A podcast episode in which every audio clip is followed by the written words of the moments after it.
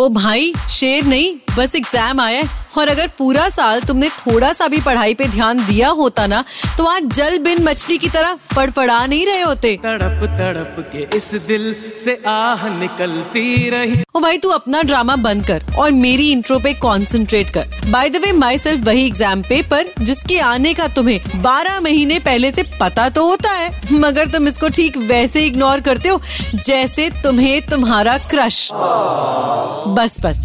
अब ज़्यादा सेंटी होने की ज़रूरत नहीं है। नहीं, अब तुम ही बताओ, मेरे क्वेश्चंस किस सिलेबस से आने वाले हैं, तुम्हें पहले से पता होता है। और इन्हीं क्वेश्चंस की तैयारी के लिए तुमने एक्स्ट्रा क्लासेस भी ली होती हैं। और तो और एक्स्ट्रा टाइम और एनर्जी भी लगाया। मगर एंड में जब मैं आया तो तुमने यही गाना गाया। तेरे गए तो तेरे तेरे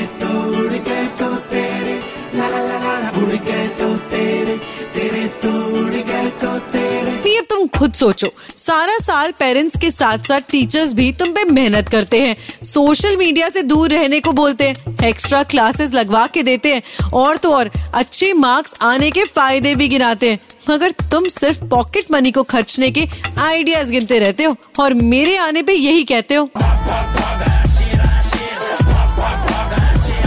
तो मेरी नॉन सीरियस स्टूडेंट से एक रिक्वेस्ट कि भाई, जितनी मेहनत पबजी खेलने में करते हो ना, उतनी मेरे लिए भी करते रहो। और सुपर इट्स 93.5 रेड एफएम बजाते रहो।